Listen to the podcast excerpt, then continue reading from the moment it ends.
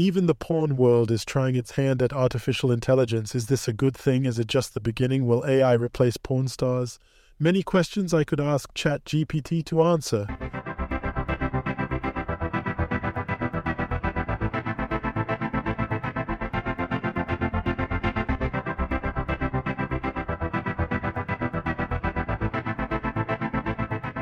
Hi, I'm Thierry Weber, a Swiss geek who talks about technology in a podcast produced in Switzerland.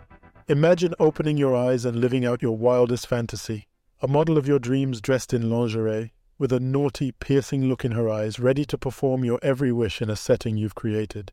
This is not a daydream, but the latest cutting edge innovation in artificial intelligence combining pornography and metaverse with a virtual reality so immersive it could almost be mistaken for real life.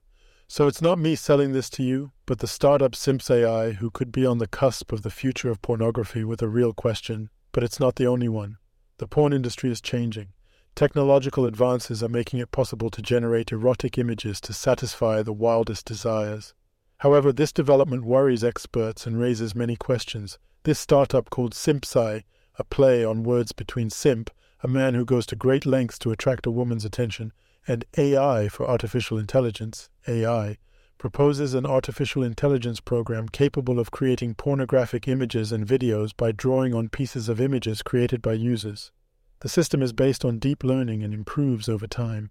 The startup disclaims any responsibility on users not to generate harmful, offensive, inappropriate, or illegal visuals.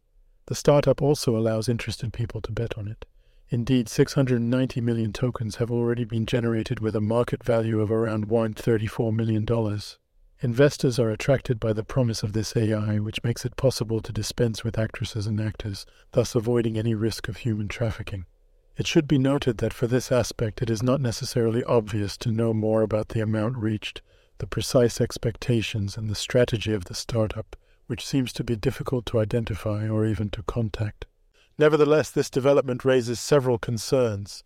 Simps AI is not the only program capable of generating pornographic images. Pedophiles can also use similar tools to create illegal images. In the face of these rapidly developing technologies, democracies are not quick to adapt their legal frameworks. And history, unfortunately, shows that it is often the porn industry that is the first to dare, and thus to bear the brunt of changing or bringing in laws accordingly. The upcoming revision of the criminal law here in Switzerland could punish the perpetrators of revenge porn, and this provision would also be applicable in case of deepfakes. Deepfakes are another issue that worries experts. How to protect individuals whose anatomical parts have been used as models by the algorithms. How to avoid their dissemination, but above all, how to ensure their removal from the web. To return to this innovation, professionals in the pornographic industry do not necessarily appreciate this competition. They also wonder how these tools will deal with the many problems they raise. Abuse is inevitable, and the question is how to deal with these technological challenges while respecting the rights of individuals. And when it comes to figures, the stakes are very real. No less than $10 billion are generated in the United States in the world of pornography every year.